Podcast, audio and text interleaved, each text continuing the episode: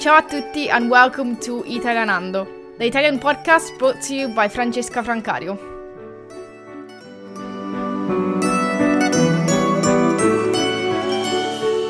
Buongiorno, buongiornissimo e bentornati finalmente con un nuovo episodio del podcast di Italianando. Welcome back finally to a new podcast episode. I'll be speaking Italian and English in this podcast so you can get a chance to listen and practice your skills. The Italian will be followed by the English translation, so don't worry if you don't understand right away because um, I'll be explaining what I just said um, in English. So, on to the episode. Dopo circa due mesetti ritorno con un nuovo podcast e questa volta dall'Italia, dal bel paese. After about two months, I'm back with a new podcast and this time from Italy. Il bel paese means uh, literally means the nice country, but it's um, how we describe Italy, il bel paese.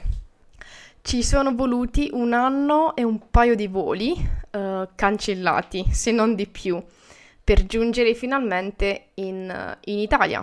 It took a year and a couple of cancelled flights, if not more, to finally get to Italy. I primi voli li avevamo prenotati per metà giugno eh, di quest'anno, ma come potete ben immaginare sono stati cancellati. We booked the first flights for mid-June this year, but as you can imagine they got cancelled. In realtà è da più di un anno che io e la mia ragazza proviamo a venire in Italia per un pochino, è da maggio scorso, um, da quando è iniziata la pandemia, uh, però non ce l'abbiamo mai fatta. So it's been more than a year since my uh, now it's been more than a year uh, since me and my girlfriend like been try we've been trying for more than a year now to get to Italy. Um, so since May uh, when the when the pandemic started. Quindi dopo il volo di giugno che è stato cancellato abbiamo poi provato a prenotare di nuovo per la terza settimana di giugno e anche questi voli sono stati cancellati. We then tried uh, to book for the third week of June, but these two were cancelled. Alla fine abbiamo deciso di cambiare compagnia aerea e abbiamo prenotato per fine mese. In the end, we decided to change airline and we booked for the end of the month. Io e la mia ragazza quindi siamo partite lo scorso sabato, il 26 giugno, dipende poi da quando, da quando uscirà questo podcast, e abbiamo preso l'aereo um, domenica mattina. So me and my girlfriend left on Saturday 20th, 26th of June. That obviously depends. Um, well, last Saturday, obviously depending on when the podcast comes out, and we got the flight on the Sunday morning. Siamo rimaste la notte del sabato in albergo, dato che il volo era alle 7 di mattina e ci siamo svegliate più o meno verso le 3 per arrivare in aeroporto con circa due ore di anticipo. We stayed Saturday night in a hotel as the flight was at 7 am, so we woke up at about 3 am to get to the airport about 2 hours early. Siamo partite da Manchester e atterrate a Napoli. We flew from Manchester and landed in Naples. Ovviamente abbiamo fatto tutti i controlli Covid, eccetera, eccetera, e non abbiamo avuto nessun problema. Fortunatamente è filato tutto liscio come l'olio. Obviously, we went through all the COVID checks, etc., etc., and we didn't have any problems. Fortunately, everything went smoothly. Here in Italian, I said liscio come l'olio, which literally means smooth like oil, oil, but it just means like everything went really smoothly, basically. L'aereo era vuoto in pratica, non c'era nessuno, ma meglio così perché anche ci si spiccia prima in questo modo. The plane was practically empty, but um, it's better like this because you do things quicker, you know. And in Italian here, again, I said ci si spiccia prima, which is a very informal, colloquial uh, way of saying you get things done faster. Non abbiamo fatto la fila da nessuna parte, tranne quando siamo arrivati a Napoli, dove agli sportelli del controllo del passaporto la fila c'è sempre, perché di solito c'è solo uno sportello aperto.